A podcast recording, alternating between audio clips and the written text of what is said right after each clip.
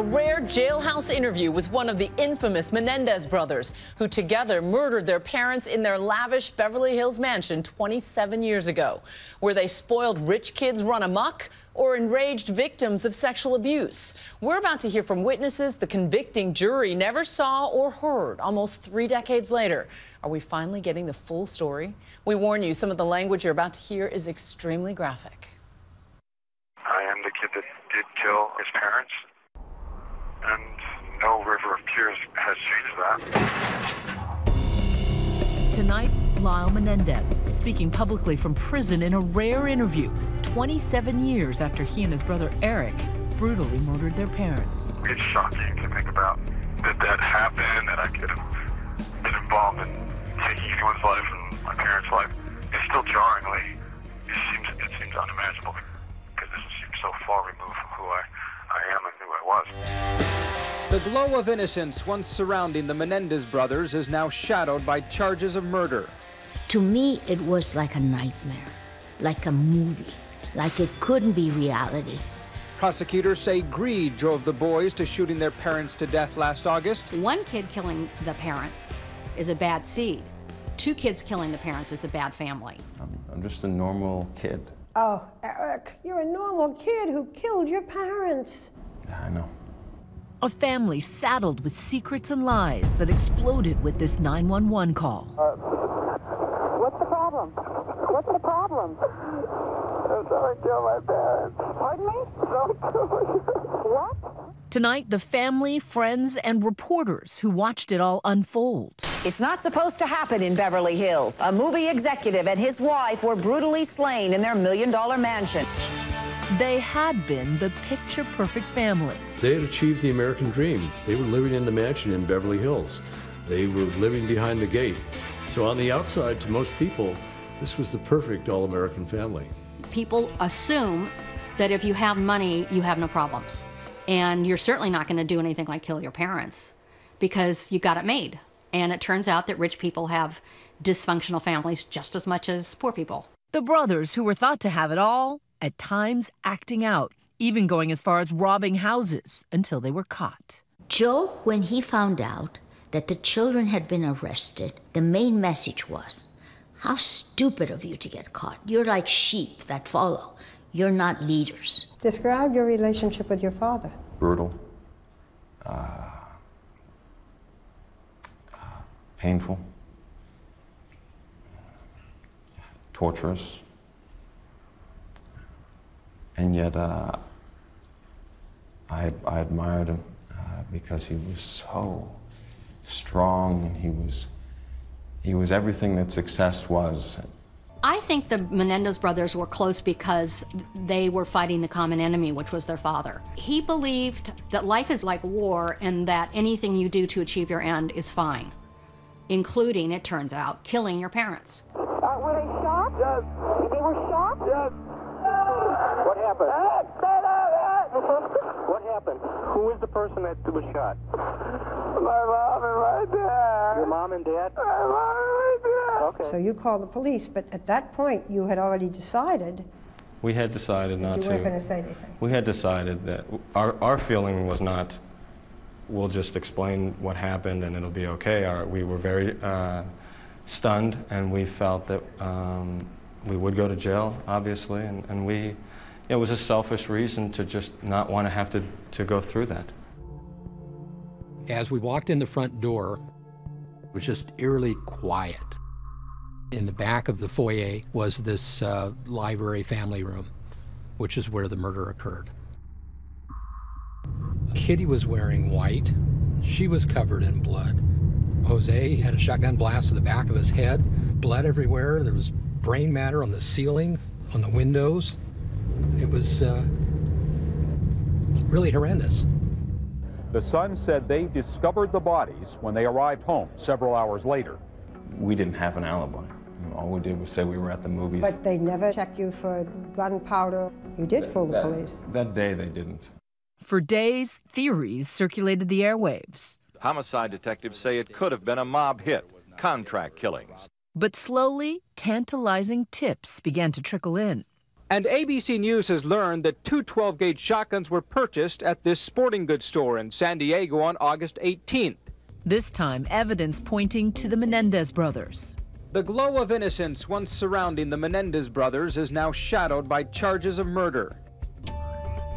When I first saw Eric Menendez walk into the courtroom, my blood went cold because I had never seen someone who had murdered his parents before. Now, after you entered the den, I was just firing as I went into the room. I just started firing. in what direction? In front of me, What was in front of you? my parents. There is no issue as to who killed Jose and Mary Louise Menendez. Why they were killed is what the focus of all of our evidence will be on. Trials are storytelling competitions. ABC's Terry Moran, a self described rookie reporter at the time, covered the case extensively for Court TV. So whoever tells the better story in a trial that's anchored in the facts as they come out, that's who's going to persuade the jury. The prosecution was completely focused on the idea that Eric and Lyle Menendez were greedy rich kids that had killed their parents because they were in a hurry to inherit their money. In the days after the murder, an inexplicable shopping spree by the brothers. Why did you need to buy a Rolex watch four days after your parents were killed? I didn't need to. They made the case that the brothers were afraid of being cut out of their parents' will. But the story took a turn when the defense revealed an alleged deep rooted family secret. He killed his parents because he could no longer endure their abuse and had to stop it.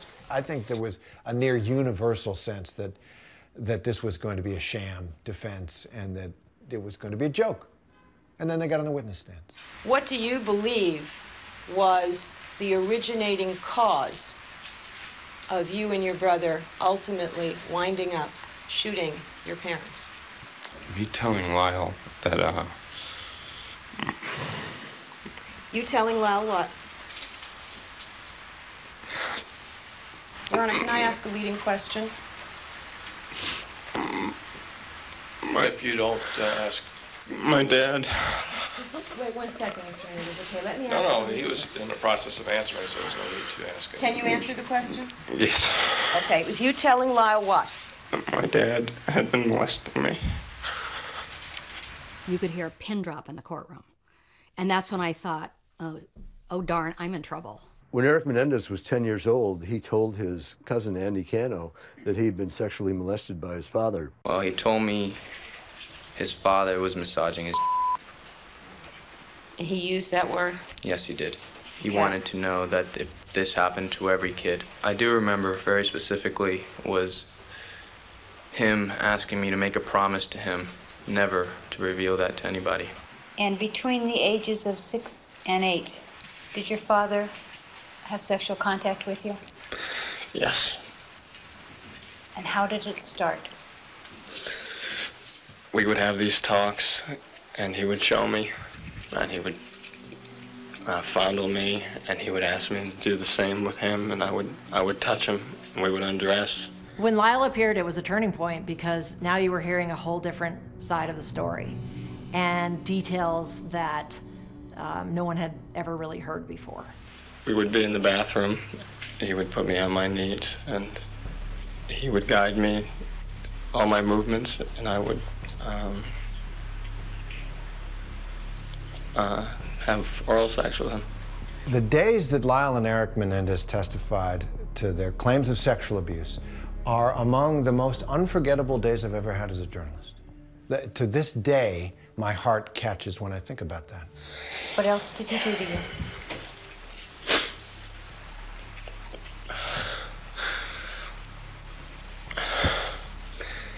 He used uh,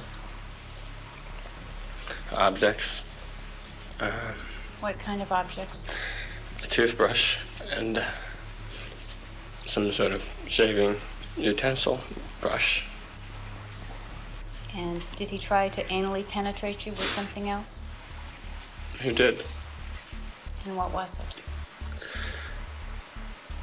it? It, he raped me. There was a, a level of detail. It wasn't just explicit, it was accidental. In other words, there are things that, that people remember from real life that you almost wouldn't kind of make up. Did you tell your brother? Did you do something to your brother? Yes. What did you do to your brother? I took him out to the woods. Whenever I felt, I don't know, I took him out sometimes, and I took uh, a, a toothbrush also, and I played with Eric in the same way. And I'm sorry. And he says it with such shame. But what is even more convincing, and I was sitting about 10 feet from Eric, is I saw this vein start popping out of his forehead as he hears his brother apologizing, as their own secret, horrible sordidness comes out into public on television. That emotion, that's what a victim, not an actor, that's what a victim looks like. I remember thinking he's either the best actor in the world or this is a true story. It became like a Rorschach test. You looked at Lyle Menendez, Eric Menendez, you either saw cynical, sinister, vicious killers, or you saw victims. Jurors are unable to reach a verdict, hopelessly deadlocked. Both brothers' trials ended in hung juries. Shortly after America was riveted by that other trial of the century, the second Menendez trials had no cameras in the courtroom. Lyle didn't even take the stand, limiting testimonies about the alleged sexual abuse. The verdict? Lyle and Eric Menendez have been found guilty of murdering their parents. It took a second trial for the two to be convicted of murder in the first degree. What went through your minds when you heard that verdict? That I was going to spend the rest of my life in prison. When we come back, the Menendez brothers find love behind bars. And could there ever be another court case for the convicted killers? Every Mother's Day, I think about Kitty Menendez because what they did to their mother was pure, unadulterated evil.